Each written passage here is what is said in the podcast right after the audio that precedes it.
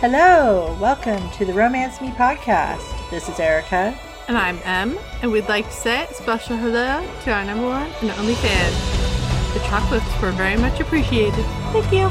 Today we'll be discussing Shame on You by Tara Sivec. Army veteran Kennedy is struggling with her new normal civilian life, single parenthood, and new business ownership. In the course of her duties as a bounty hunter, she joins forces with Griffin, a former friend who kept her husband's infidelity a secret while she was serving her country in Afghanistan. While on the hunt for the bail jumper, can Kennedy discover who the actual bad guy is? And can she learn compassion for the men who've wronged her? There'll be spoilers beyond this point. We have a content warning. In this world, casual misogyny, man hating, gun violence, and familial abuse are funny. they are. Yep, yep. At least they think they are. the characters think it's funny. Well, I mean, that's the thing is some of the roots in comedy are rooted in anger, and yeah, yeah, that's really used in this book. Uh, yeah. That is the tool. One of the many, many tools in this book. Mm-hmm. I guess we should do the background, right? With Kennedy, Griffin, and the ex. Like, explain that dynamic. Yeah. I think that's a good place to start. Okay. So, back in high school, Kennedy was dating Alex, and Griffin moved to town, and they all became friends. There was a period of time where Kennedy was attracted to Griffin, thought about breaking up with Alex for him, but she just didn't. Then there was a point where she was on the outs with Alex, and Griffin was going to take her to prom instead, like as friends. But he blew her off because his ex girlfriend wanted him back or something. Yes. And so they just never really Clicked. got together. In spite of that, they've been friends ever since. And it's not just Kennedy, Alex, and Griffin. It's also like her brothers and cousins and everybody. You know, they all know each other, they're all friends. Kennedy comes from a military family. Uh, her mom died when she was young, I think That's what I thought. her dad and her brothers and everybody in her family has been in the military. And so when Kennedy gets out of high school, she joins up, joins the army. Well, Alex and Griffin also join the army, and everything was fine. Kennedy and Alex get married, they have two daughters. Kennedy thinks life is good, and then one day she comes home and discovers her loving husband in bed with another woman who is quite a bit younger than her. Yeah, like 13 years. Yeah. And heartbroken, Kennedy goes to her friend Griffin to confide in him and get advice. She overhears him on the phone with Alex telling him to keep a secret, which makes her immediately assume the worst. Because what other secret might Alex want to be keeping, you know? Yeah. essentially just ghosts Griffin completely after that and divorces Alex. And I think it's six months after that. So it's not all that long after all this happened that Kennedy that the story picks up. Yeah. After she divorces Alex, she gets together with her two best girlfriends, Paige and Lorelai, and they open a bounty hunting business called Fool Me Once. Each of her friends has been wronged by a man in different ways. Kennedy was cheated on. One of her friends found out her husband had a gambling addiction and lost all their money. And I think the other friend's husband turned out to be gay and left her for a man. That particular part of the story, I think, showed the age of this book a little bit because he's villainized. I felt bad for that husband. It's an awkward thing, and the book definitely takes one point of view and clings to that. He shouldn't have cheated on his wife, Correct. but it just doesn't have any nuance to it. Yeah. He cheated on his wife, therefore he's evil, Yep. basically. Maybe in Lorelai's book, because this is a series, if I'm not mistaken, maybe that does become more nuanced. One can hope. Maybe that could be. But in this book, it's not. so, In this book, all men are rat bastards. yep. because these women all had shitty husbands. Yep. Therefore, this company, it seems like the setup for a rom com, right? Which I guess this book is meant to be. I was wronged by men. I will never trust another man. Let's find all the other cheating, horrible men. And get them. So it's kind of like a form of revenge against men. It seems like it. They don't just get men, they get women too, you know, people who broke the law or whatever, but they have these meetings where they remind each other of why they started this company to begin with. It could seem like it's supposed to be maybe a cathartic thing, but you kind of see how it could be detrimental, especially if no other voices are heard, which maybe as the series progresses, that will change. But book one, it isn't. Yeah, I mean, you never know. And to be fair, when I say the age of the book, it's not that old. This book was first published in 2014. yeah. But it feels old. I don't know. It's different. Like it's it's the kind of book I definitely can imagine reading when I was younger with a completely different mindset than I have now. Okay, that's a good point. Maybe that's what it is. Because I can imagine being 20 years old, getting dumped by a guy who cheated on me or something, and going through that I hate all men phase and reading this book and totally vibing with that aspect of it, possibly. Yeah, I can definitely see being in a specific point in my life and being like, yep, totally. And certain things that we warned about at the beginning the casual misogyny, the guns are a comedic prop thing, Yeah. the physical, it can be interpreted as physical abuse within the family, where there's like, yeah, no, I don't find that funny now, but I can see where that is supposed to be funny, and maybe for some it is. Yeah, I think, okay, so you brought up the physical abuse in the family part. So I want to talk about that a little bit Okay. before we get too much further in because Kennedy is the only woman in her family, really. hmm She's got a dad and an uncle and brothers and cousins, and they're all male. And yeah, she has an aunt, but that aunt doesn't really come into the picture too much. Her dad is an Irish Catholic and therefore does not appreciate people saying God damn and smacks his kids upside the head when they say God damn. All other swears are fine, but that particular one is a buzzword. There's a couple points in the story where he does. He smacks Kennedy upside the head one time. He smacks, I think, her brother one time when they accidentally say goddamn something or other. hmm Everyone just takes it as a matter of course. Like, well, obviously I said goddamn, therefore he hit me. Okay, that's, I deserved it. Or I don't know. I had it coming. We know he's going to do that. And it just really bothered me. Mm. hmm It reminds me of a couple times. Um, I I'm not gonna name the friend, but I had a friend tell me something where her family would always tell this story like it was really funny, Mm. and it always bothered her, and she couldn't figure out why it bothered her. And I said, "Cause it's really fucked up. like the story is fucked up, and the fact that they keep bringing it up is fucked up. That's why." Yeah. And, and she was like, "Oh," and and it, she it had never occurred to her that it was fucked up Oh. because that was what was normal, Yeah. you know. Yeah. And I think that this is kind of that thing. Kennedy and her brother, it's they're normal.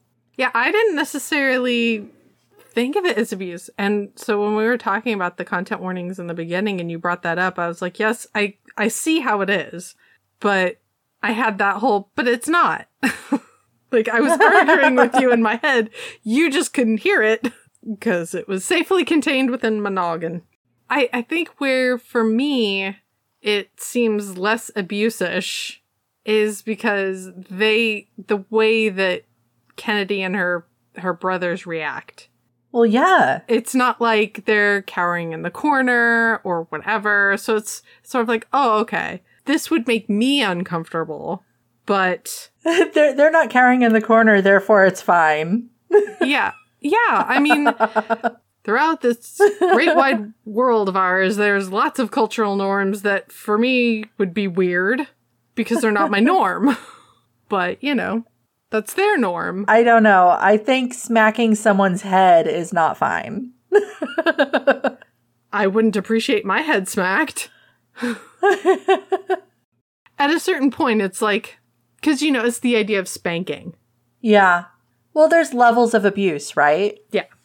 So for for some for some parents and in some households, spanking is abuse. For others, it is not. It is a parenting tool. And so I kind of saw it as this, although I'm thinking they're adults, but it just it's a different norm. Yeah, except you don't spank your toddler's head. True.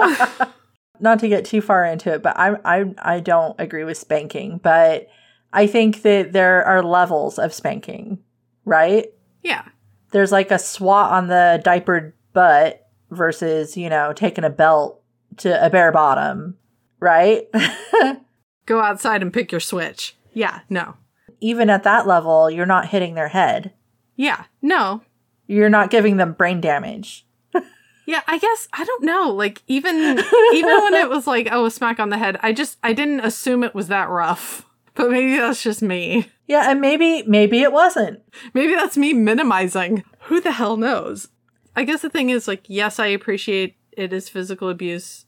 I didn't necessarily really treat it that way Yeah, and it's not treated that way in the book at all. because again, the characters around like nobody is surprised, nobody is cowering or shrinking or flinching or traumatized or anything. yeah, no, he smacks them in front of the whole family. Yeah, yeah. It's a total normal thing. Like it's totally fine Yeah. in the book. like I said, world building. In this world, this is okay. as long as you can go in with with that understanding. It's like, okay, well, it's not funny to me. So obviously, this book isn't written for someone with my sense of humor, and that's fine. But there's also the whole side conversation that we just had. It's just, I feel bad for Kennedy that she grew up in a household where her dad felt okay hitting her upside the head. I guess I don't feel bad because she doesn't. If she started to seem like she was traumatized by it or troubled by it, then I would. But since she doesn't, I guess I don't. She doesn't know better. I don't. Yeah, I don't know. It, again, I just I'm trying in my wizened age to be just more understanding. Maybe this is not something I should try to be understanding about. I don't know. I'm still learning about being understanding. I just got out of a whole debate with my husband about how I just cut people off really coldly when they hit a certain line. So, No, I mean, there is that Well- to consider. you know that I do. So- Yeah, exactly. yeah, and and again, it's it doesn't mean that like I mean, certainly if somebody tried to hit me upside the head, that would not be What's a fucking assault? It's assault and battery. I would think of it as assault, but not everybody does. And just because they don't think of it as assault doesn't immediately mean that they think that they're a victim of something. Yeah, no, but I could still feel bad for her. Yeah, you can. You totally can. You totally can. She doesn't consider herself a victim, and that's fine, but I do. I consider her a victim. and that's that is fine. You can feel all of your feels. But yeah, I guess because she doesn't, then I'm just like, eh, it's her normal. It is. Yep. At any rate, um, her dad and her uncle own a bail bond company. And so sometimes Kennedy will work with them because a suspect who was arrested will sometimes use the bail bond company that her dad owns and then jump bail, and Kennedy will be the bounty hunter for that bond.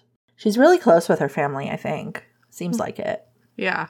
The story picks up with this newest case that has come across Kennedy's desk.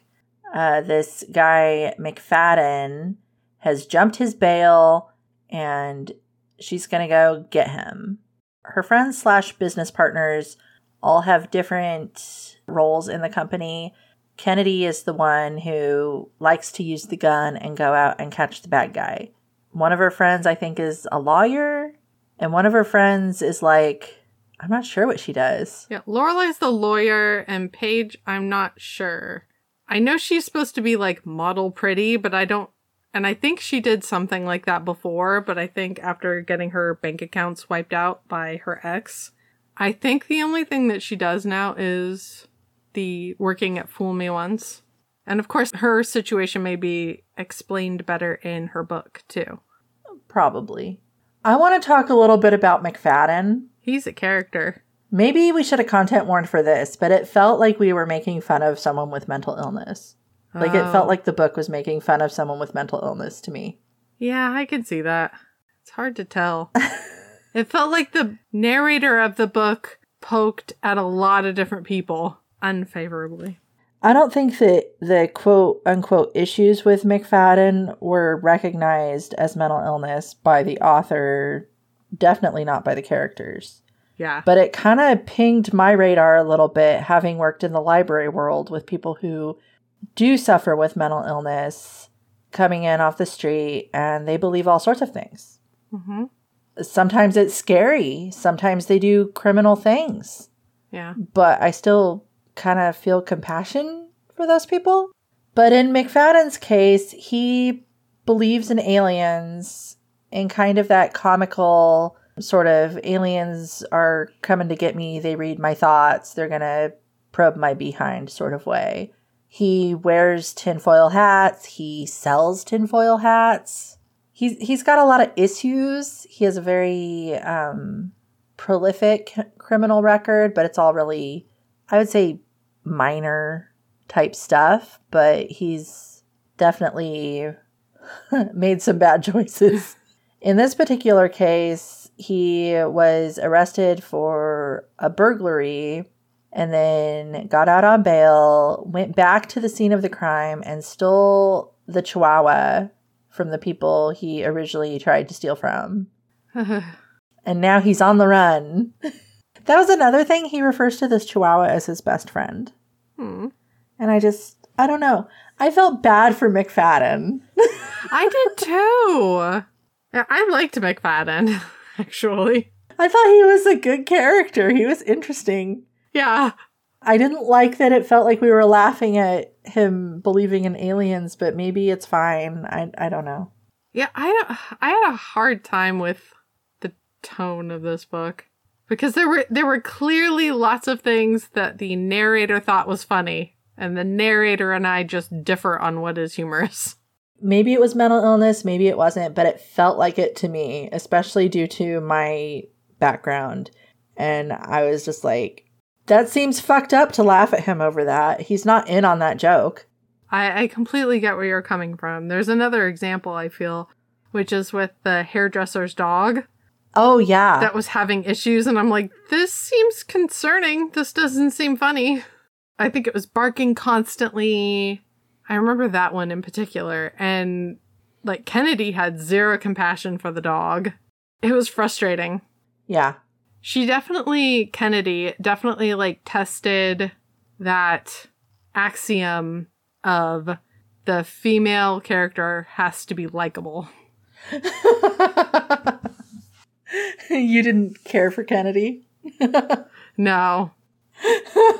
Which is weird because I feel like in certain certain times in my life, I feel like that answer would have been very different.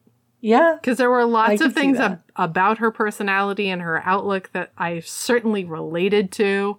And even walking around with, at least what I assume, Kennedy walks around with all this pent up anger and rage just looking for an outlet. And so I get that. I think it's where I'm just trying to go like, Kennedy.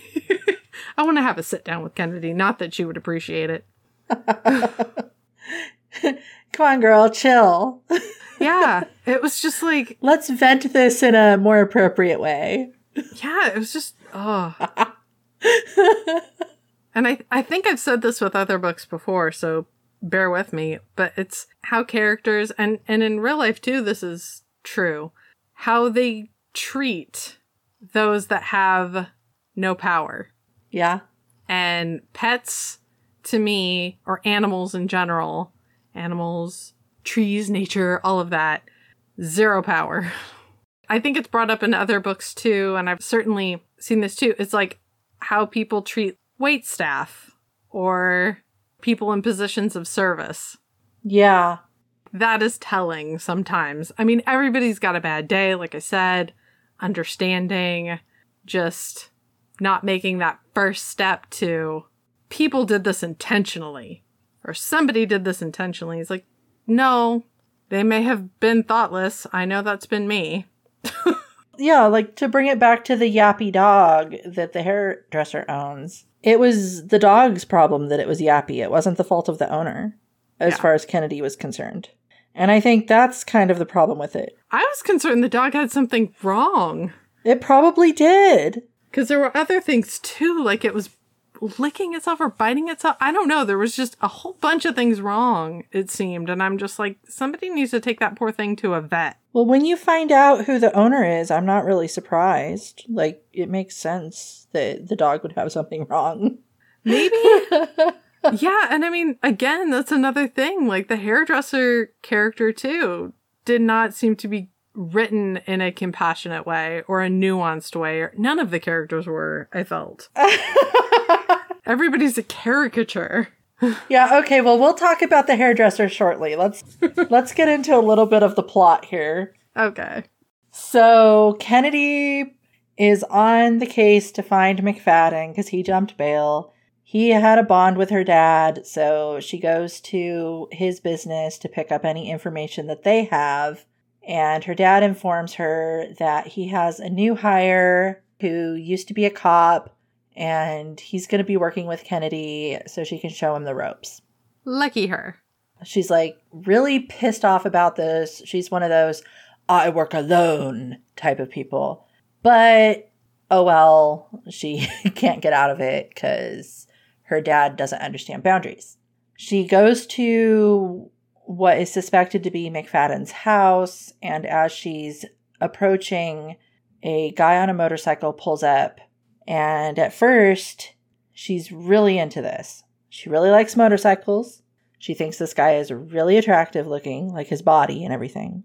And she's checking him out. And then she realizes as he takes his helmet off that this is Griffin, her ex friend, the one who betrayed her because he supposedly told her ex husband to hide his infidelity from her.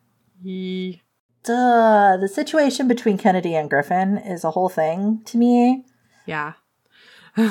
She definitely is. I think there's like a trope where you're kind of betrayed by your body, sort of thing. And I think Mm. this book definitely goes there. She's very, very into him physically. There's definitely physical chemistry there. There's history there too. But I think a large part of it is just like, oh, wow, lady bits are tingly. Mm-hmm.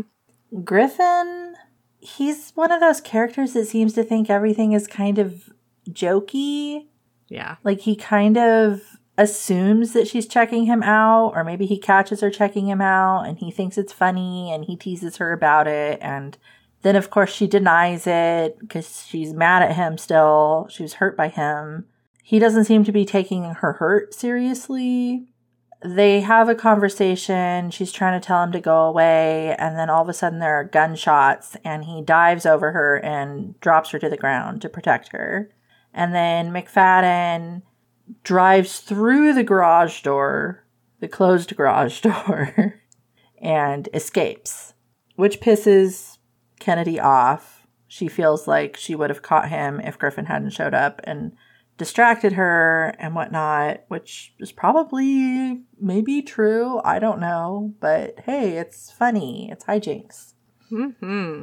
Kennedy is all tussled up now. She's got leaves in her hair. She's really upset. She tells Griffin to fuck off, and then she goes to lick her wounds with her friends.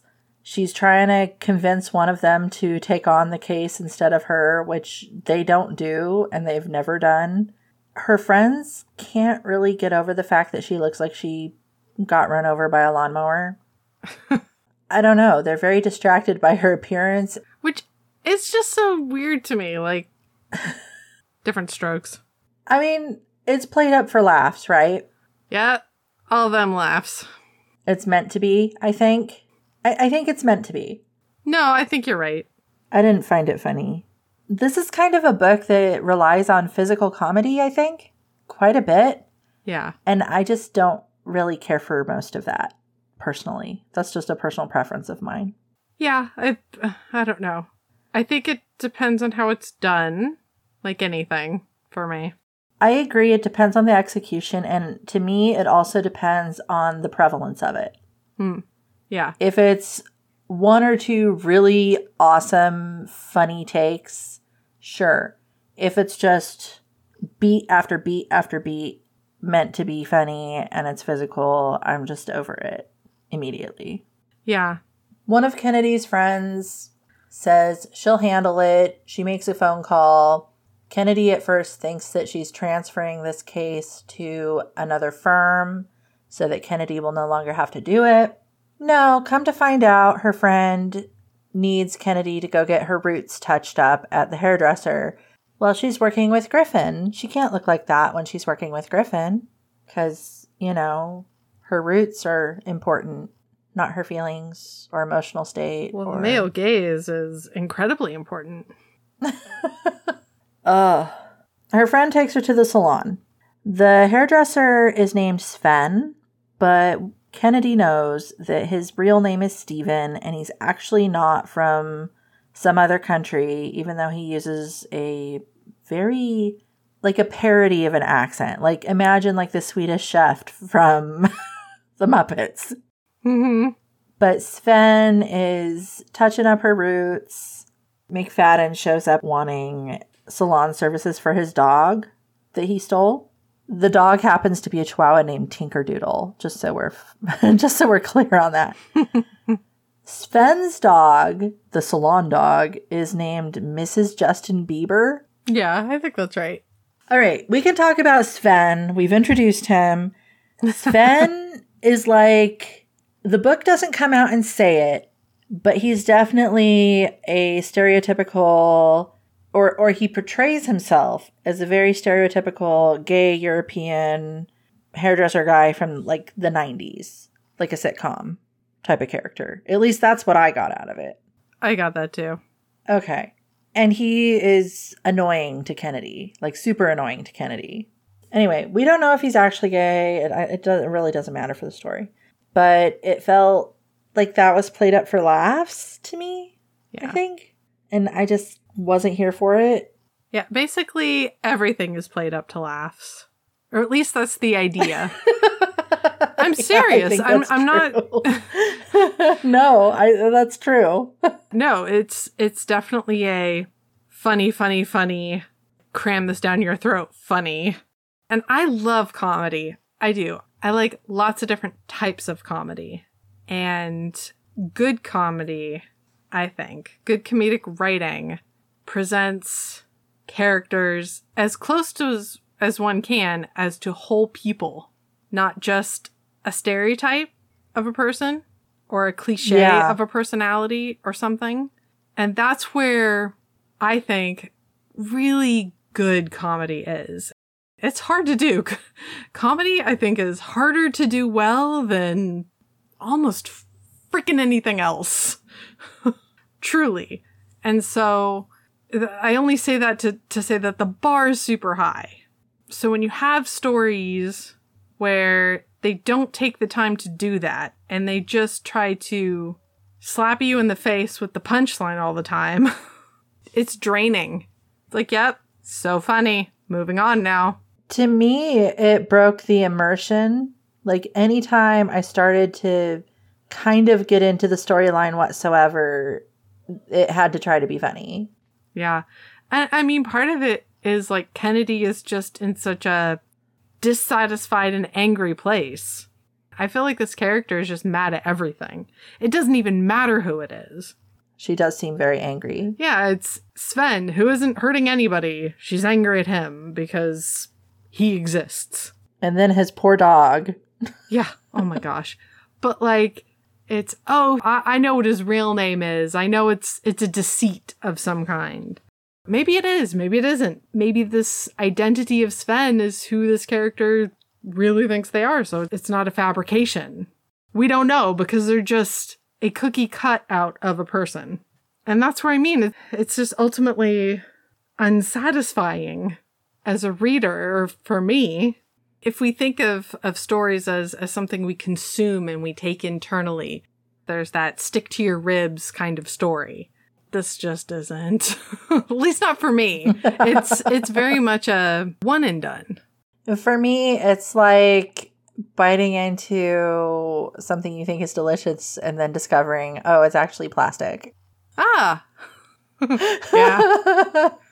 like this decorative plastic fruits and candies and things as a kid. You're like, oh, that looks really nope. Especially if you get like little flakes of something gross in your mouth after, mm. you're just like, ugh, bleh, bleh, like the whole time. Yeah. All right, back to the story. So McFadden showed up at the salon. Kennedy has her gun with her, but she took it off because Sven said it made him uncomfortable. So she tries to go snag McFadden, but she's got foils all in her hair from getting her highlights redone. Her friend tries to help, Sven tries to help. It's this whole I'm just picturing like a comedic moment in a movie. Everyone's stumbling over everyone else, things are falling over, people are tripping on things. There's a point, I think, where her friend's high heel punctures a shampoo bottle and makes her slip or something. Yeah, like a rom com. Yeah, Sven, he falls over but manages to grab McFadden's pant leg. McFadden is trying to escape. I forget exactly what happens, but the end result is McFadden does get to escape. Yeah, I was surprised. Like, Sven really tried. He gave it his all. Good for him. He did. No credit from Kennedy. Yeah, and then Kennedy runs out of the salon trying to get McFadden, but he's gone at this point. And then, of course, Griffin shows up. Kennedy is out on the sidewalk. She's wearing the cape. She's got all the foils in her hair. So she's looking super hot and sexy. Griffin has to make fun of her appearance in, in a jokey way, I guess. Ha ha. He wants to talk to her. He's trying to bury the past, I think, and this is just not the moment. Read the room, buddy. She tells him basically to fuck off, and he says, okay, well, we'll talk later. And then Kennedy is like, oh, good, because whenever men say they'll do something later, they never do and she goes on this whole like mental diatribe about how men never live up to their promises. Therefore, she's so happy that Griffin said later because that means that never is what will actually happen, and it's just this whole thing. And I'm just like, okay, I, I guess. One thing I didn't mention though is that McFadden noticed all the foil in Kennedy's hair, and therefore he kind of feels like they're kindred spirits in a way. He interprets it as one of his alien hats. Mm-hmm. And he thinks like maybe she bought one of his hats or something, and she believes also, and it's this whole thing, and oh, in another life they could have been friends type of thing. Mm-hmm. yeah. Which Kennedy doesn't really pick up on at all. Kennedy goes back into the salon to find her friend comforting Sven. Kennedy feels no sympathy for Sven whatsoever, even though his entire shop got trashed and he tried really hard to help out and failed. And he's just all upset and he's worried about his dog and he's worried about all this stuff. And Kennedy's like, whatever, she doesn't care. Get back to work, Sven. he. Later, Kennedy is at home. Griffin shows up at her house to explain himself. This calls back to her whole mental diatribe about later. She's shocked that he actually meant it. Who knew? Mm. He mentions during this conversation that he didn't think the cheating was that serious. Like he thought maybe it was an emotional affair or something that happened one time, and Alex was actually sorry and remorseful. He didn't know the whole time, he only knew about this one instance. Kennedy changes the subject to McFadden. Again, she just wants Griffin to get the hell away. Like, go away, leave me alone, let me do my job by myself. That's the way I like it. You're not welcome here. But her lady bits disagree. So we have some, I guess, sexual tension. wow, ringing endorsement. Griffin makes a bet with Kennedy. He says, Well, if you catch McFadden first, then you can punch me for what I did to you. Kennedy immediately agrees to this. And then he's like, okay, great. And as he leaves, she's like, oh, wait, what? What happens if you win, though? And he says, well, if I win, then you have to go on a date with me. And She's like, well, shit, shit, shit, shit, shit. I think there's a part of her where she is wondering, oh, does he actually like me? But who knows? Later, I don't know if it's the same day. I feel like it is. But anyway, she's at this women's self defense group with her friends. I think she leads it. It feels like she does. I don't know. But they learn at the end of their meeting that, oh, McFadden is supposed to be at this bar.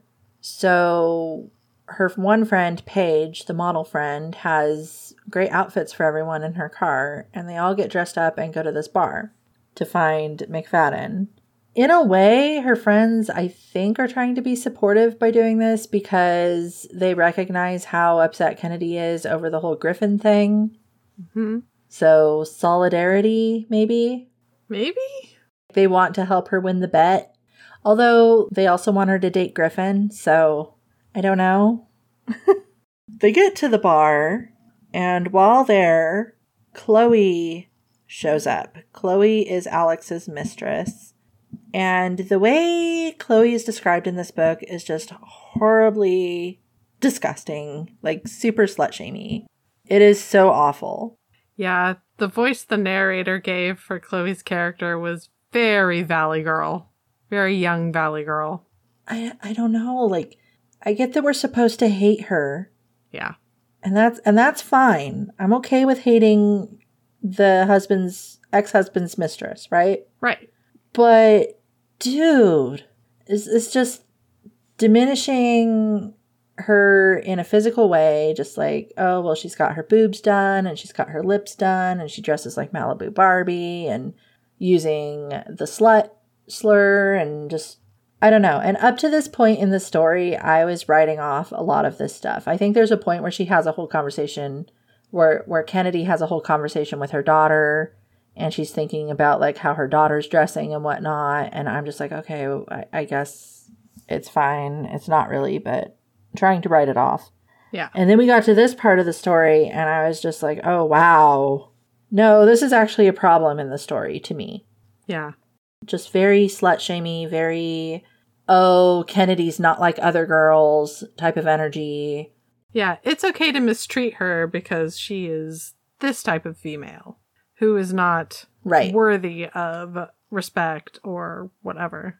I was on the same boat you were, I think, or at least if not on the same boat, certainly in the same part of the river, where it was like, okay, this is the woman he was cheating with, ergo dislike, right?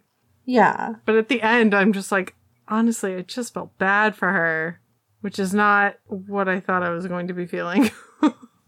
And keep in mind, all of this is in Kennedy's head, Right. right? So yeah. she's not spewing any of this garbage out into the world, thankfully, but it's just awful. It made me really dislike Kennedy that she thinks about other women that way, even if they are the mistress of her ex husband.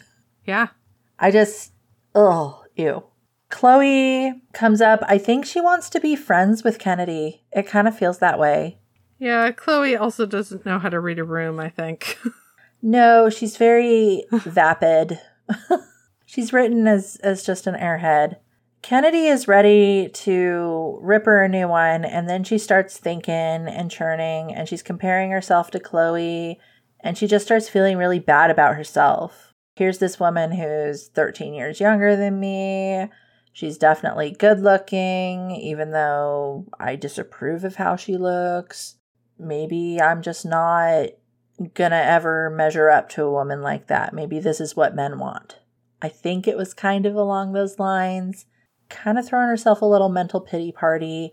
And then, right as she starts hitting that really negative energy, Griffin comes up behind her and wraps her in this big hug, and he acts like they're together, which makes Chloe and her girlfriends who came up with her kind of jelly because obviously Griffin is super hot, guys. hmm That's all we care about. Griffin kisses Kennedy. It's a great kiss. Kennedy is super into it. He kind of tells her friends, Oh, hey, here's the next round on me. I'm going to go talk to Kennedy over there. Like they're together, type of thing. And as they're walking off, Kennedy is starting to think, oh, wow, well, maybe he is into me. Like, maybe, maybe this is real. And then Griffin says, oh, yeah, it looks like you needed rescuing over there. Sorry about kissing you. Which Uh-oh. pisses Kennedy off. She felt more invested in that kiss, and she feels like he didn't feel invested at all after all. Anyway, she's like, okay, well, bye. And she leaves. now it's the next day, I think, but it's and, and this is my lack of sports ball knowledge is showing, but it's football day. I put in the notes. I'm not sure what day football happens. Depends. so it's football day, guys. and by football, I mean American football. Yes. Kennedy is getting her girls ready to go over to her dad's house. Her dad is having a whole block party thing to celebrate football. While Kennedy's trying to get the girls ready, Alex shows up by surprise. He was supposed to take the girls like the day before or something, but he blew her off. But now he's like, Oh, can I take the girls today? I think it would be great. Kennedy's like, um, okay. She notices Alex has a black eye. She asks him about it. He's like, oh, um, yeah, I walked into a door. Kennedy's like, okay, well, here are my children. I guess your children too. Enjoy. Yeah, she knows he's lying, but she doesn't poke him about it. No. Uh, she goes to the block party at her dad's place. Griffin is there. A bunch of people are there. Her dad is super into the dip that Kennedy brought, like to an unreasonable degree. Kennedy and Griffin have a conversation. She notices that Griffin's hand is kind of messed up, and he says, Oh, yeah, I punched a door, or something like that. and Kennedy's like, Oh, did you now? Hmm. Uh, they're in the kitchen together talking. The way they talk is like he doesn't really admit to punching Alex, but he knows that she knows, and she knows that he knows she knows, and they're having like this conversation and like, oh, you did it for me type of thing. Yes. she tells him something like, oh, well, you didn't really want to kiss me last night. That's why I was mad, or something like that. And then he kisses her again. No, I definitely want to kiss you. And they're making out, and he's got her up on the kitchen counter, and they're grinding, and it's this whole thing. And and then he lets it slip that he's been wanting her like this for 18 years. And this just kind of blows Kennedy's mind. Like, oh, wow, he's wanted me ever since he moved here. She doesn't like the way he told her, I think. Yeah. I agree. So she's upset. She leaves. She finds out McFadden is at the block party at a different house. So she goes to get him. Griffin also goes to get him, but he goes the opposite direction. She finds McFadden. He's grilling hamburgers, and everyone at the block party thinks this is fine. Kennedy's waving a gun around. Nobody's taking her seriously. She goes over to McFadden. She's trying to get him. He throws meat, like raw meat. He sicks Tinkerdoodle on her, which helps him escape because Kennedy was not expecting to be attacked by a chihuahua. A very vicious chihuahua. Yeah. And then as she's going after McFadden, she slips all in the raw meat and gets it all over herself, and it's just disgusting. And McFadden gets away. So she goes back to her dad. She's taking a shower. As she's done with the shower, Griffin lets himself into the room while she's just wrapped in a towel because he wants to talk. Okay. this is fine because he's hot. Yes. Kennedy recognizes that whenever Griffin is around, her brain turns off. Brain in off mode. Okay, Griffin talks. I don't even know that it's important what he says, but it gets to kissing. Um, he starts fingering her. Maybe they're gonna have sex. It's hot and heavy. And then Kennedy's brother walks in on them because no one understands boundaries in this world. Griffin doesn't. What are those? Kennedy's brother doesn't. Her dad doesn't. Nobody. Boundaries? What what what is that? What is this boundaries of which you speak? Then we get this whole scene where obviously, you know, Kennedy's brother needs eye bleach and he's just can't believe what he saw and Kennedy's friend leads him down the stairs. The brother is just obsessively disturbed by what happened, what he saw. And then we get to, I think, the only part of the book that I thought was funny. This actually got a legit chuckle from me. Yay. So, one of Kennedy's friends is telling everyone at the party, oh, yeah, no, Kennedy and Griffin, they're just talking. It's fine. They're just talking. And then Kennedy's dad shouts up, Griffin, you better be wearing protection while you talk to my daughter. yes, I, I chuckled as well. I liked that part. I thought that was really cute. One, because the dad isn't bothered that his daughter's sexually active at all. So the slut shaming doesn't happen in his head, apparently. Yay. And then also, yay, condoms, right? Yay. Griffin asks Kennedy if they can just cancel the bet and then just say they're dating. And Kennedy is like, No, I will never lose a bet or cancel a bet. The bet is on forever. And then we get to this weird part where Kennedy starts thinking that maybe Griffin is distracting her with sex so that he'll win the bet, which doesn't make any logical sense at all. And Kennedy even realizes that this makes no sense, but for whatever reason, she's still bothered by the idea that he's, quote, distracting her. Two days later, they've had no contact. Her friends are trying to console her with wine. Kennedy's drunk. They decide they're going to break into her dad's business to search Griffin's desk to see if he has any leads on McFadden. So they do, because of course they do. Of course. I guess they don't really break in because she has a key, but still. They find nothing at Griffin's desk, and so they fuck up his workstation instead. Or or they prank him, right? That's that's what it is. they prank him. I mean, they were drunk, so I guess it seemed like a good idea. I don't know. Drunk ideas are best ideas. This starts a whole prank war between Kennedy and Griffin because he calls her and he's like, This is on. And then he ends up retaliating by taking out an ad in the newspaper that makes her business sound like an escort service, which is just way, way farther than just fucking up his workstation, I think. I agree. You know, pe- penis post-its on the desk is a lot less worrisome than being flooded by calls at your place of business looking for a good time. Yeah. I mean, and you can always make those little penises happy little penises. Like, it can be clearly made with a sense of whimsy, whereas his I retaliation yeah. feels more vindictive than is warranted. Yes. I feel like this book just went like it took a hard right into insanity. She's like, all right, yeah, no, it's not realistic at all now. I mean, he's fucking up her business. That's so messed up. Yeah. And no one's mad. They're just annoyed or amused, even. Yeah. I just don't get, like, it doesn't make any sense to me. My brain is just does not compute. Okay. Yeah, neither did mine. I guess it's fine.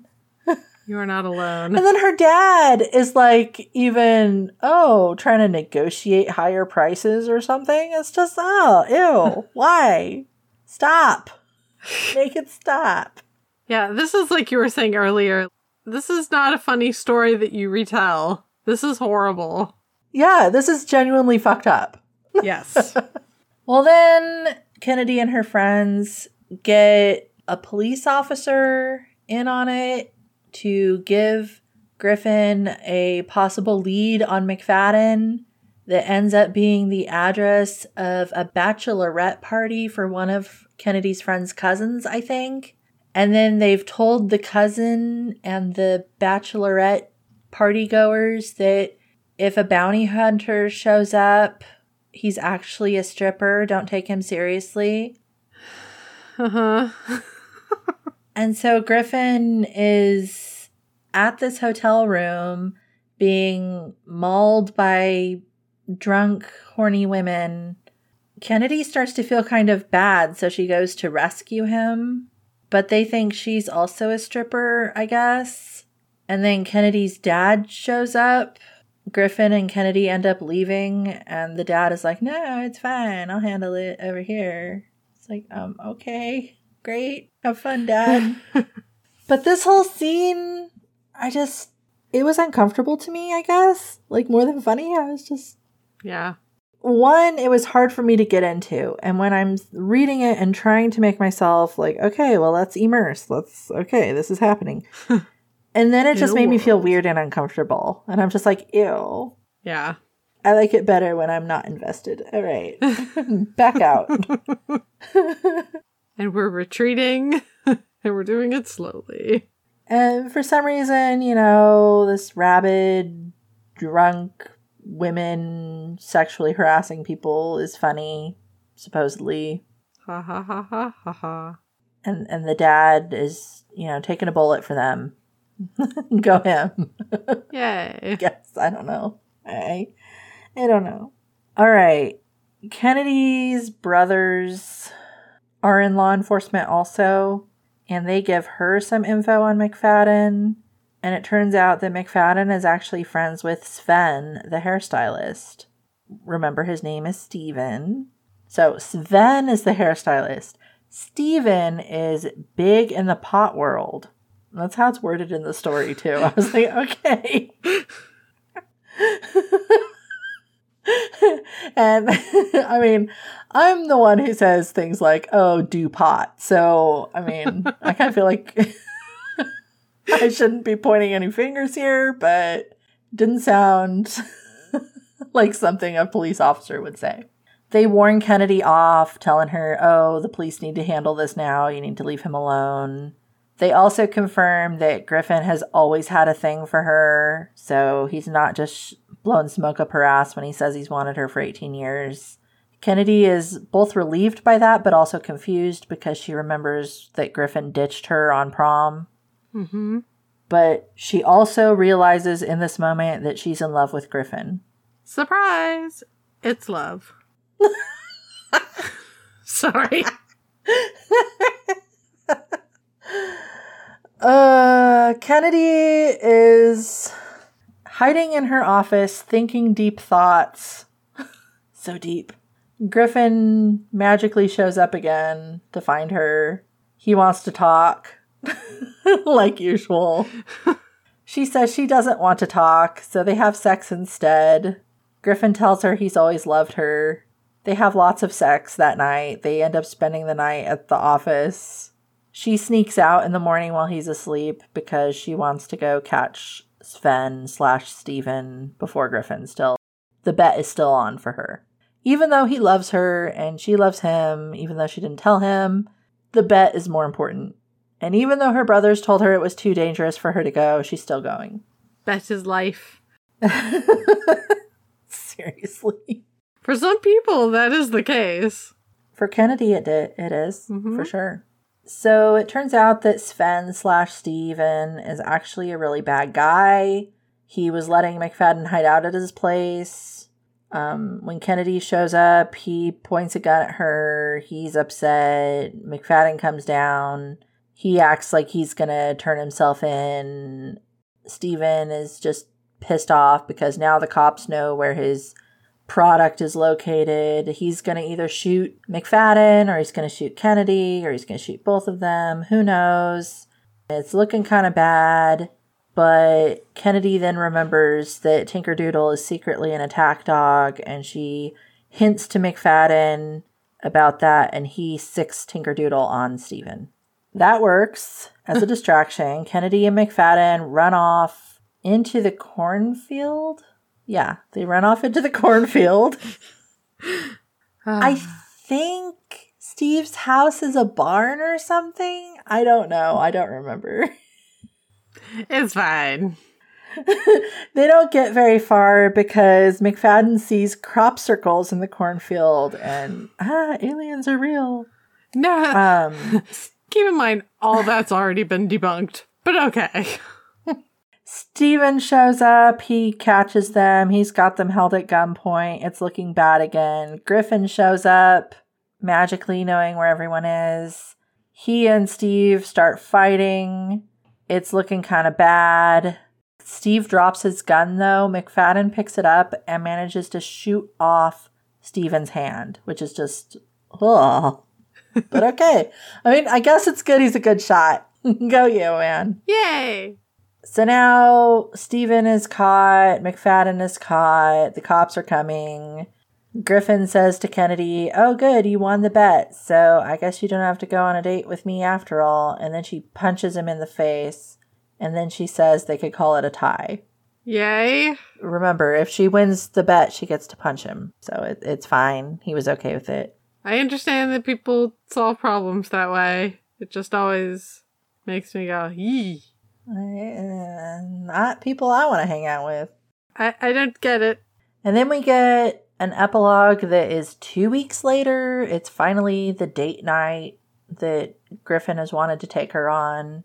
We get a little bit of closure for things. So Tinkerdoodle got returned to his original owners. McFadden is in jail, but he and Kennedy are kind of friendly now because Kennedy's gonna check in on Tinkerdoodle for him. Steve is going to prison for being a pot lord. I'm just using terminology in line with the terminology used in the story. I know, I know.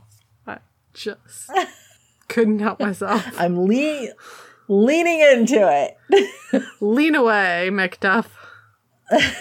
there are some insinuations that something is going on with Paige, but we don't know what it is. I think that's kind of prep for the next book.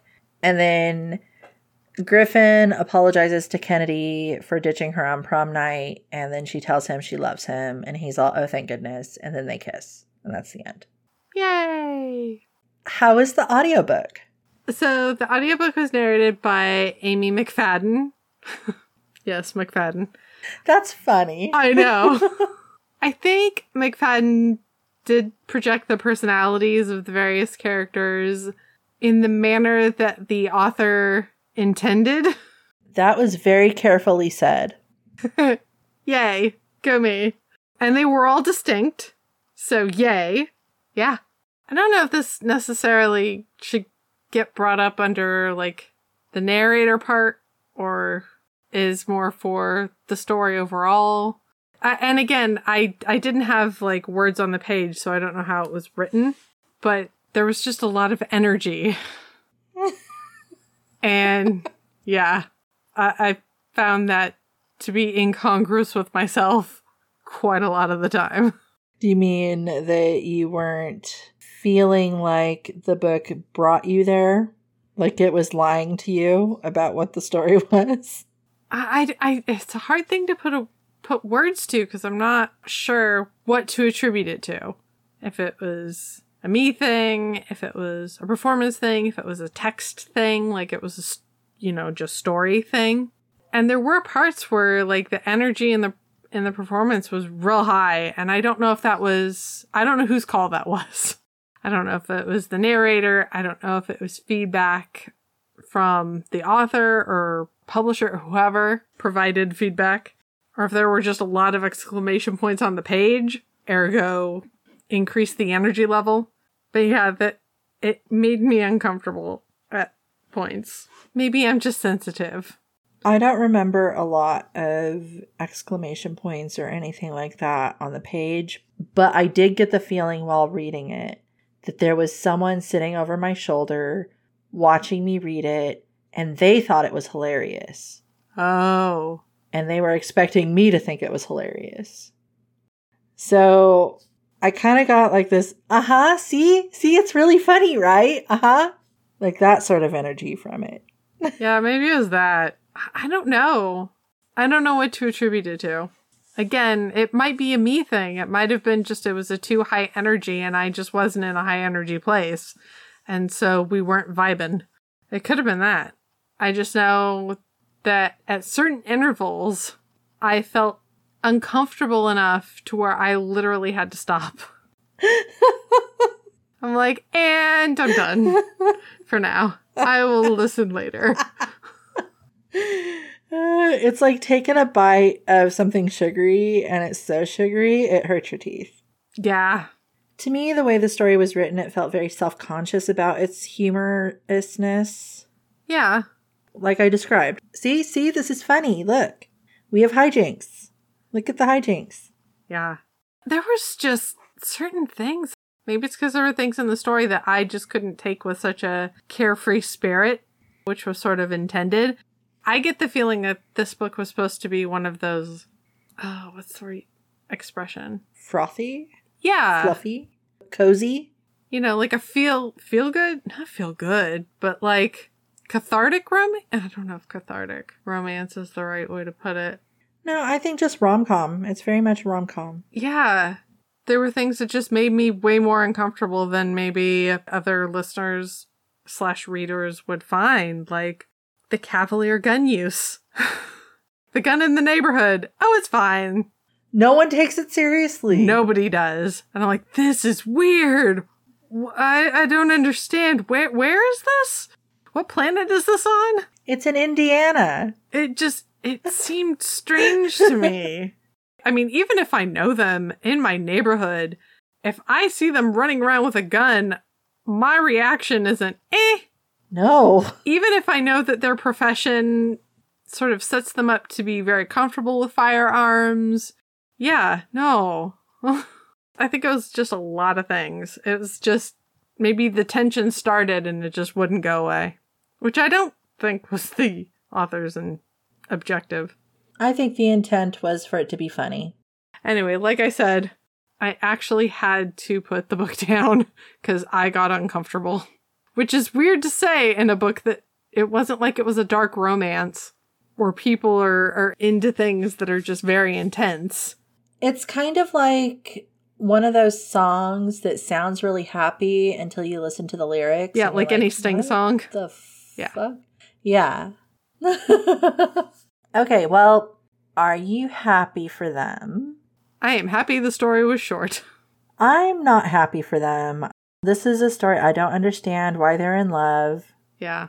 I wanted more of an explanation for the phone call that she overheard. I wanted more of an explanation for the prom night that he ditched her over. And I wanted more of them talking and or being together or something for her to actually have some reason to be in love with him. Yeah.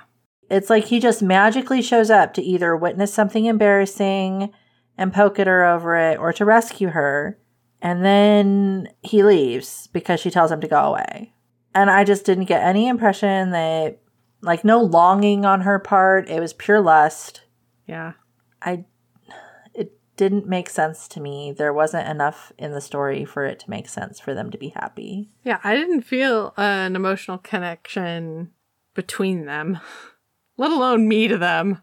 I could see some of their dynamic being a- appealing to me at certain points in my life. Here's a light story. You can't take it too seriously. I would have enjoyed the humor more, theoretically, all of that. And it would have contributed to a feel of, of happiness within myself for them, for the story, all of that. I, I felt disappointed about the whole storyline on Griffin's side because I kind of like the tropey guy's been carrying a torch for her for so long. Mm, mm-hmm. And it just didn't work in this story. No. he has had other relationships. Um, I think there's one point where it gets brought up that he's not going to settle down till his perfect woman is available. But it doesn't feel like he was really waiting for her. I mean, I guess sort of, kind of, a little bit, but not really. I don't know. Then again, should he? Because she's fucking married. so, I don't know. It's this weird sort of, it feels like they're rebounding Yeah.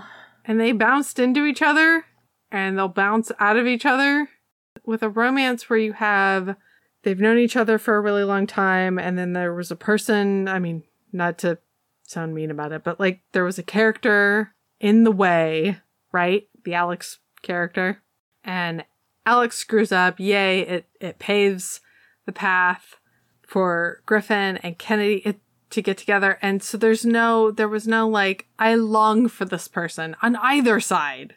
I feel like there was an attempt made. Hmm. Uh, with Griffin saying things like, I've wanted you like this for 18 years. I think that. And then Kennedy thinking back to how she had a crush on Griffin in high school and considered breaking up with Alex for him. I think there was an attempt. Yes. Yeah, I can see that. Yeah, I think that's also where the humor got in the way. I agree. Instead of having some sort of more earnest feelings. Right. We didn't get a chance to feel any of the pining because it was too funny. We were too busy laughing. Let's rate them. Okay. How do you rate Kennedy? I put her as awkward.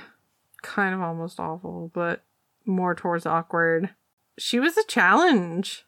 I mentioned before, there are definitely aspects of her character that other versions of myself really would have clung to and related to. And were I a different me, I probably would feel differently about her. But the me that I am now, who knows, maybe next week it'll be different. But the me that I am now just couldn't with her. It's tricky because with a main character, there is that phrase of you either have to connect with them or they have to be interesting. Mm-hmm. There were parts of me that could have connected to Kennedy, and I think if she felt more like, uh, I don't know, felt more like a person rather than like a a walking rage machine. yeah. Then maybe, because I I get the walking rage machine, but that doesn't pair well to me with uh, oh yeah, and by the way, we're gonna fall in love too. Angry fuck maybe, but not fall in love. Like I don't know. you know, and or at least like I said, or find interesting. And I guess I just didn't. And I didn't I didn't see much of a journey for her. No, not really. You know, the Kennedy you get in the beginning is kind of the Kennedy you get at the end, for better or worse.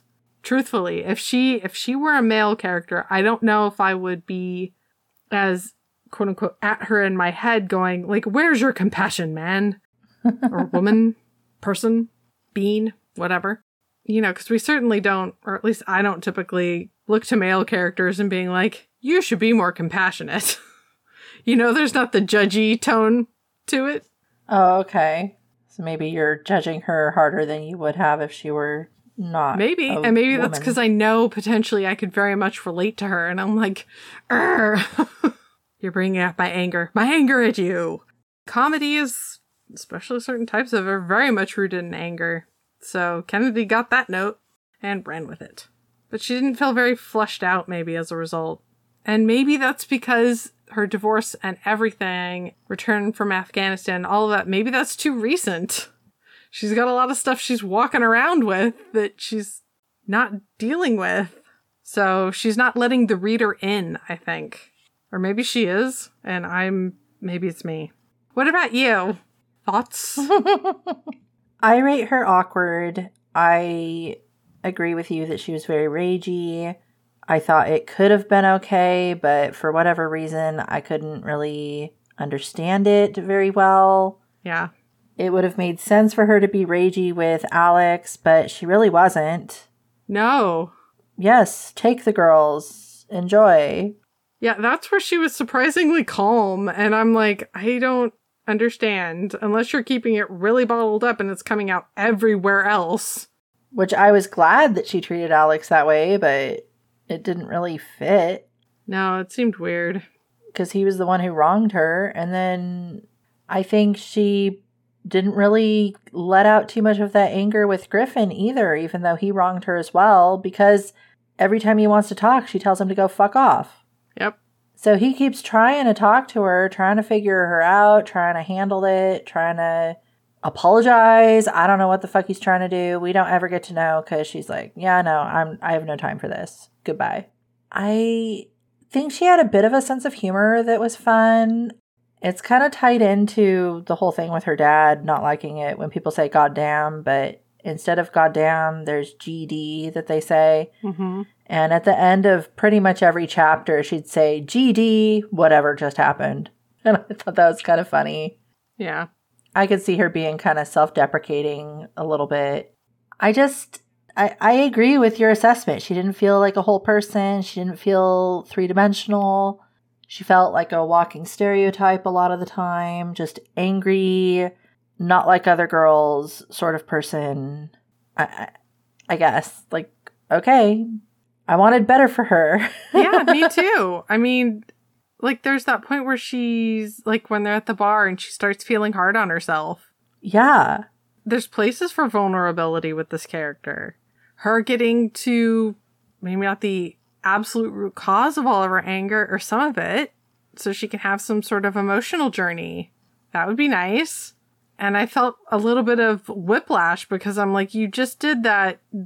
I mean, in your head mostly, but like dressing down of Chloe. And now I'm supposed to feel bad for you. Not that I you don't, don't look like her. Because I do. I maybe it's because I know I can relate to her and in some ways do. So I do feel bad for her, but at the same time, I'm like, yeah, but it kind of only goes so far because, like, dude, you need to have an outlet for this. I worry about this couple going forward. Yeah, because she's so ragey. Mm-hmm. And her propensity for violence. Women's rage often gets laughed off. Either, oh, it's hysteria, or or whatever. It shouldn't be. It's there for a reason. I was hoping for something, and I I might have felt differently about the Kennedy character if any of that was more explored rather than the let's have some more jokes. Especially jokes about other people at their expense where you sort of get the impression that she's punching down. Oh, she totally is punching down the whole time. Yeah, that's where it's sort of like, oh, and again, if she was working on some of that anger or we were getting to the root of something, then it would be like, even though it's like, oh, you're still pinching down, but I kind of see where you are. Or if she had a moment of self reflection and she realized, oh, wait, that was shitty of me. Yeah. Or if her, I mean, because there's the younger daughter who's like her. If she saw her younger daughter Yeah. behaving exactly as Kennedy is. Oh, yeah, let's talk about the daughters a little bit because the older daughter is like a super girly girl, and the younger daughter is basically a Kennedy clone. hmm Kennedy is really uncomfortable with her older daughter. Yeah, she is. That really bothered me too. Yeah, Kennedy even says at one point, like, I'm so glad I have like girlier friends so that they can relate to her kid in that way. You know, which is fine because it takes a village, but appreciate the value that her daughter brought. She tried to make her daughter not girly, and then when that didn't work, she's like, okay, I guess I'll have to deal with this. Yeah. This is so fucked up. Yeah, she was trying to groom her daughter to be one way. You're gonna like the things I like. Mm, that may not be the best way to go about that. And then there's all the slut shamey thoughts that she has about her own damn daughter, too. Yeah. Just ew. Like your daughter's 13, okay? She's trying on different costumes basically, trying to figure out who she is. Exactly. And I can understand wanting guidance, Yeah. but yeah, the way she goes about it is just uh, Well, how did you rate Griffin? awkward. He just he didn't make sense to me. There's pininess, but it was almost borderline like I felt bad for the guy. Okay, I'm done with you, leave, and so he does. Doesn't that hurt his feelings to be dismissed? Guess not. All right. I feel like they needed to get together just to mark it off of a bucket list. We tried. Okay, moving on to other people that we jive with better.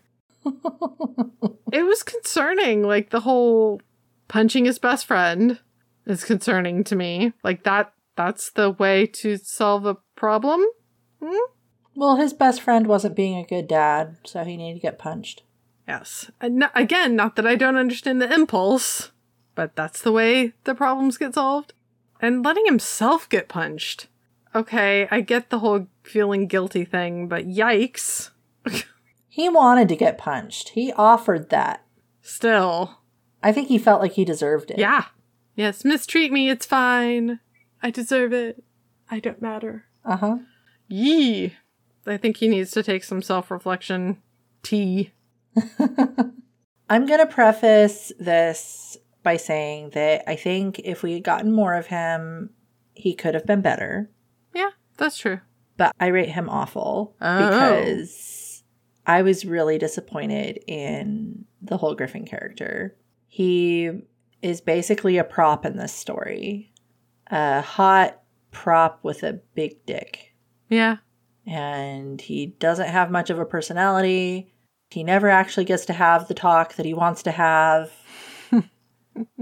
is somehow satisfied with that. And I kind of wavered between feeling annoyed by him and then sorry for him. Because he is annoying. Yeah. He constantly shows up and like poke, poke, poke at Kennedy. He doesn't seem to take her seriously. It's just, I don't know, ew. But then there are parts where I feel genuinely bad for him too. Like when he tells her he's wanted her for 18 years and she just flips out and shuts down, which I, I get it on her side too, but still, that kind of sucks for him. He doesn't seem to be too bothered by that though, which was weird. and then he tells her he's in love with her and she doesn't say it back until we get to the epilogue, I think. Or no, not the epilogue. Until we get to the very end. And when she does say she loves him, he's like, oh, thank goodness. Yeah. My guy, have some self respect, please. Yeah, that's what I mean. Like, he deserves it. In his mindset, maybe because he felt like he wronged her and he's been pining for her since he was yay big almost. I mean, yeah, but we don't get anything else. We have like these little hints. Okay, he pined for her. Okay, she misunderstood the phone call. Okay, he was a dumb teenager when he blew her off for prom. There was nothing there. It was just like little, little tiny pieces. Yeah. It's like having a thousand piece puzzle and they gave me 20 pieces and said, here you go. Tell me what the picture is. Yee. Sad clown? and I'm just like, oh, okay, well, I don't like it. Nobody likes sad clown. Not even sad clown. but that's kind of where I'm at with Griffin. He's awful because the author made him awful. Uh, that's fair. there wasn't enough in the story for him to be better than awful. Yeah. What about the villains or antagonists in this story? Well, I feel like obviously Alex. Although during the course of the story, not really. No. It's more like, oh, the bad thing he did was a while ago. Now just nobody wants him around and he gets punched by his best friend. It's one of those things, like, if I think about it, I start to feel bad for him. And it's a weird place to be in for the guy that was so unfaithful. I know. Uh, but, you know, I feel like he definitely has to go on the list. Pathetic average loser. Believable in some ways, yet uninteresting. So, eh, ineffective. Super accurate. And I don't think it'll surprise you, but Kennedy's on the list, and I kind of feel like Griffin needs to be there too. I don't know. I mean, definitely Kennedy. I think Griffin's more like a half mention. He kind of is because of the whole like keeping the thing from her. That was villainous. But yeah, Kennedy. Oh, Kennedy. She's definitely her own worst enemy. And if she's not careful, she's gonna be having bail to deal with, is my worry. yeah. If not her, then what do her daughters see? Yep. You know, especially her little mini me. Like that, like you were mentioning, her having a moment of self reflection. That could have been well done with her little mini me. It could have been. Or it's just a, oh, this behavior is problematic. I don't think this novel was trying to be that. I think it was trying to be a rom com, a light, fluffy rom com. Yes. So, for some readers or listeners, that may be what it is and stays, and I'm just reading too much into it or whatever. Anyway, what about you? What is your list? I agree pretty much with everything you said about Alex. 100%. I agree about Kennedy as well. I don't feel like she's very effectively written, though. Yeah. I also put Chloe on the list. She wasn't very effective either. She was more like an annoying fly. And then, of course, there's the real baddies of the story. We have McFadden, hmm who honestly I think was the best character because he was Mhm. genuinely interesting and I wanted to know more about him. Yes. I think that's why he didn't. He wasn't on my list because I liked him. but he is a criminal and he did jump bail and steal a dog. So These are true things. I'm not disagreeing. I don't think he was effective as a bad guy, but I'm glad he was there. yes. And then Sven, who I guess is the real bad guy of the story because he's deep in the pot world. right. All up in there. Uh, um, he seemed genuinely scary. Like he was gonna shoot them. He had his gun out. It seemed like he was gonna win. It was hard to reconcile that with his hairdresser persona. They seem like two completely different people. Yeah. I guess arguably that makes him a more interesting character that he's able to keep up this whole hairdressing gig on the side and yet somehow be big in the pot world. I wasn't that threatened. Not that that is the barometer by which I should use to put him on the villain or antagonist list. I don't know. It was all just too humorous. You know what I mean? Like, it just, I couldn't take it seriously. no, I didn't feel he was very effective. I feel like there was potential there. It's strange to me that I felt compassion for every other character besides the hero and heroine. I mean, I did for them, but to a much lesser degree.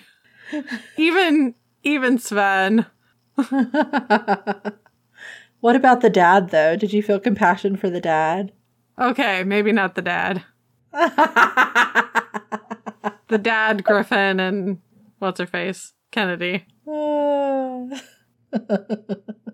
Yee. How did you rate the book? I gave it a 1.5.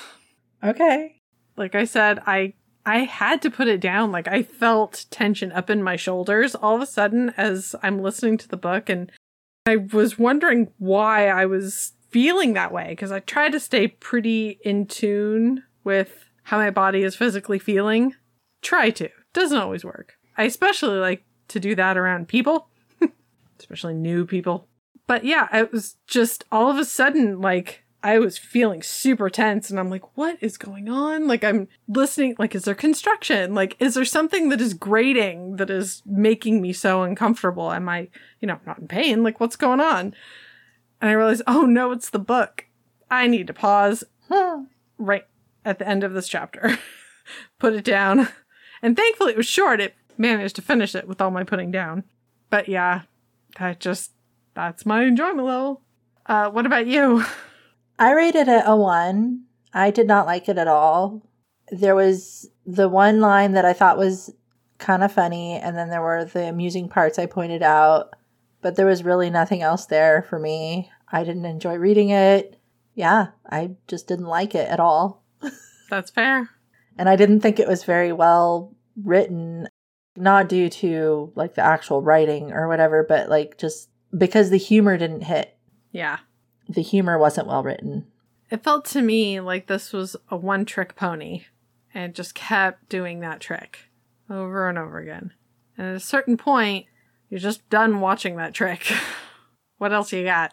I would like to see what the author could do if if they took those characters and actually developed them more and added some more stuff into the story to make it more well-rounded, more going on. I think maybe the humor would have hit different, maybe. Maybe. But yeah, wasn't for me. If it could be, which maybe it is, maybe it isn't, but like some of the reasons Kennedy was uncomfortable was trying to readjust to this life. Let her be uncertain Yep. and have that be that uncertainty is, you know, the cause of her frustration and all that stuff. But yeah. Or worried or scared or Yeah. literally any feeling other than upset and mad. Yeah, because she was with that guy since high school, right? Her her entire adult life has been with this one guy. There was a lot there to explore. It just it didn't do any of those things. I, I agree with basically everything you just said. I think you have some good ideas. Yay. I think that I, I, I'm I'm glad that you do because when I sit thinking about what I would want out of the story, I was just like, well, I don't want this story. Which isn't very kind. I try to be constructive. I think I would have liked more Griffin, more about him. I would have liked more of an emotional gradient for Kennedy, more with the relationships that she had. Her friends are basically interchangeable. I mean, with her with Griffin, I wouldn't have been surprised for there to be a moment or a scene where she has to let go of the fact that she's Alex's wife or was Alex's wife. She's there, she's with Griffin. There's a moment of like, oh no, I can't kiss him because I'm with Alex. Oh no, wait, I'm not. Forbidden love. Yeah. And have that be part of her journey. Literally any journey at all would be good. In theory, if she's overseas serving, who is raising her daughters? Alex? and, you know, it's kind of a genuine question. I mean, that could be part of the awkward thing with her daughters, too. Is how does she relate to daughters that she hasn't seen in X while? That's a good point, yeah. Who knows? Especially if you see, which it was sort of done, but maybe it was unconsciously done in the story, where the elder daughter is dressing, yes, in a more girly manner, but it could also be argued that Chloe was dressing in a more girly manner. Yeah. And so it's like, no, no, you don't get to dress like that other woman. Where it's, again, it's less about the daughter and it's more about the other woman. And then maybe she could have a self reflection moment where she realizes that. Yeah. and then again, a self reflection moment with seeing her younger daughter behave in a way like, no, no, you don't hit people or you don't say those kinds of things to people. It's like, well, mom, you do. Yep. It's like, oh, oh, shit. do as I say, not as I do. I'm going to say there was potential in this story. There yes. was a lot of potential that I feel was unrealized. I agree with that. Well, I, I uh, know the answer to this, but I'm going to ask because it's what we do. Did you feel romanced? No. Very enthusiastic with that no. I was kind of hopeful with the synopsis of the book, thinking, oh, it's like a pining, sort of forbidden love, sort of second chance uh-huh. thing. And I like that. And I really didn't get any of that in this book. And so I was just disappointed. Hmm. Were you romanced? No, I felt uncomfortable. But every audiobook, its listener. This just. this was not for me. No, it's obvious I was not the target audience. The second it started with the physical comedy, I was just like, oh, this is for someone else. I sort of was. Maybe. Maybe I am. But I wasn't feeling the execution. What else have you been reading? I have been reading Penny Reid, as I do. Yay, Penny Reid. Marriage of Inconvenience. So, this is the seventh book in her Knitting in the City series for novelty's sake, it seems. Hey, the billionaire is a woman in this book. Yay! So this is a fake relationship but real feels romance. So we have Kat and Dan. In order to protect what her family built and safeguarded for her future, Kat must get hitched to a wagon that she trusts. So enter Dan the security man, loyal friend of the knitting social circle, and really the series up until that point. Kat has the challenge of finding out who is trustworthy. Is it Dan? Is it those she considers family?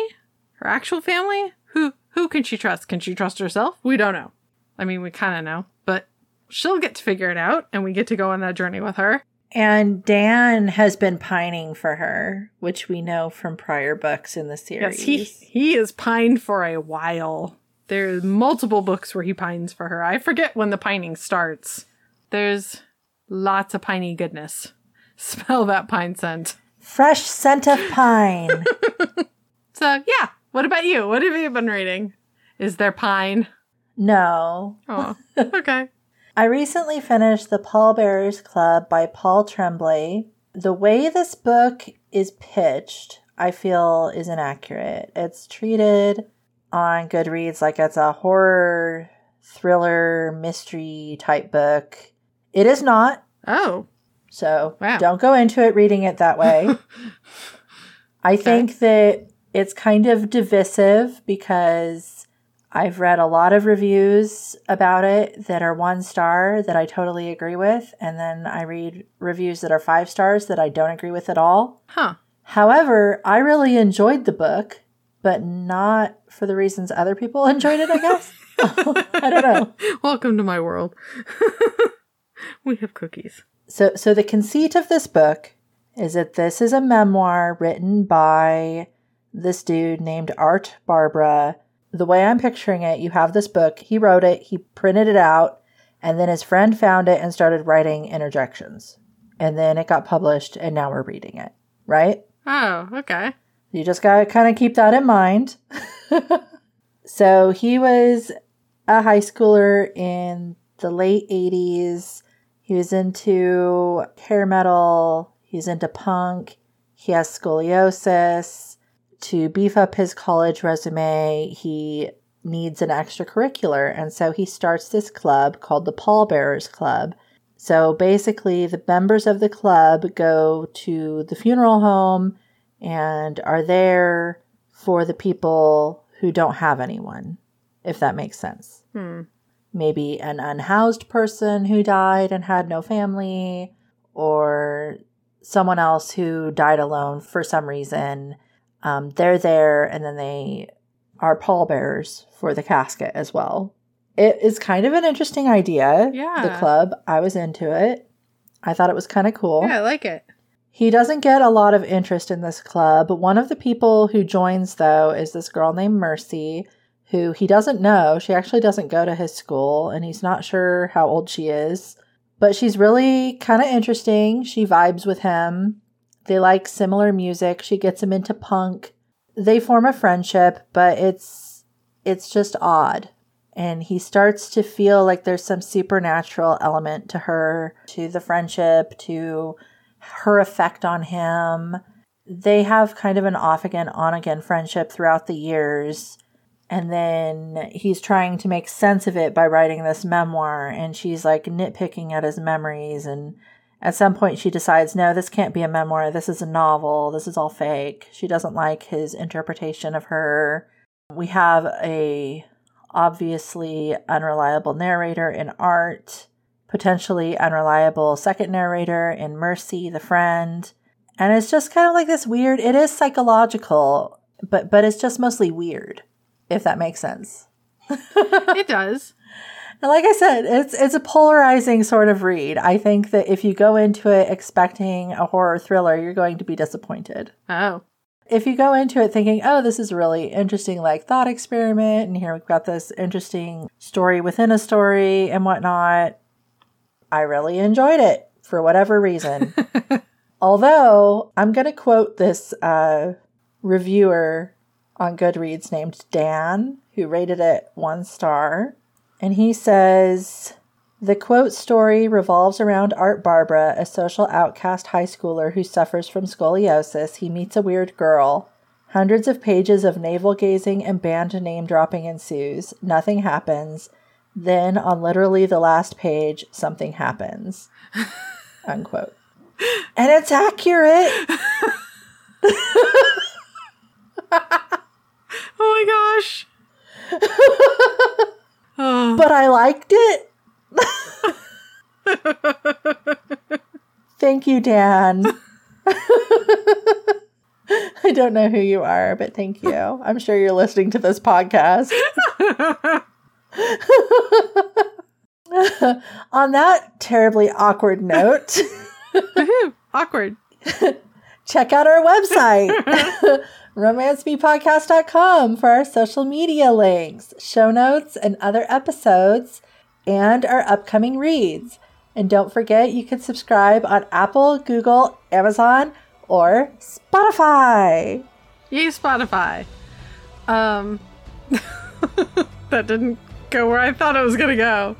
Uh, speaking of Spotify, someone made a playlist of every song that is name dropped in the Pallbearers Club. and it's like almost 200 songs long. Oh, wow. And I kid you not, I just found it today and I'm to have to listen to it because it's bizarre. that is cool. That's amazing. Were you romanced by Kennedy and Griffin's story? Let us know what you think on our socials and join us next time when we discuss Seven Years by Dannika Dark. I feel weird with my rec, but I actually really liked it. Well, if you like it, then that's great. Then that's what you should be wrecking. It was one of those books that I read with my mom. You know how we have our tiny book club? uh, we usually cut the book into thirds. So the first time we talked about it, she's also, what did you think? And I'm like talking about how interesting I thought it was and how I enjoyed the writing and everything. And she's like, yeah, I hate this. she's like, I guess we could keep reading it since you like it.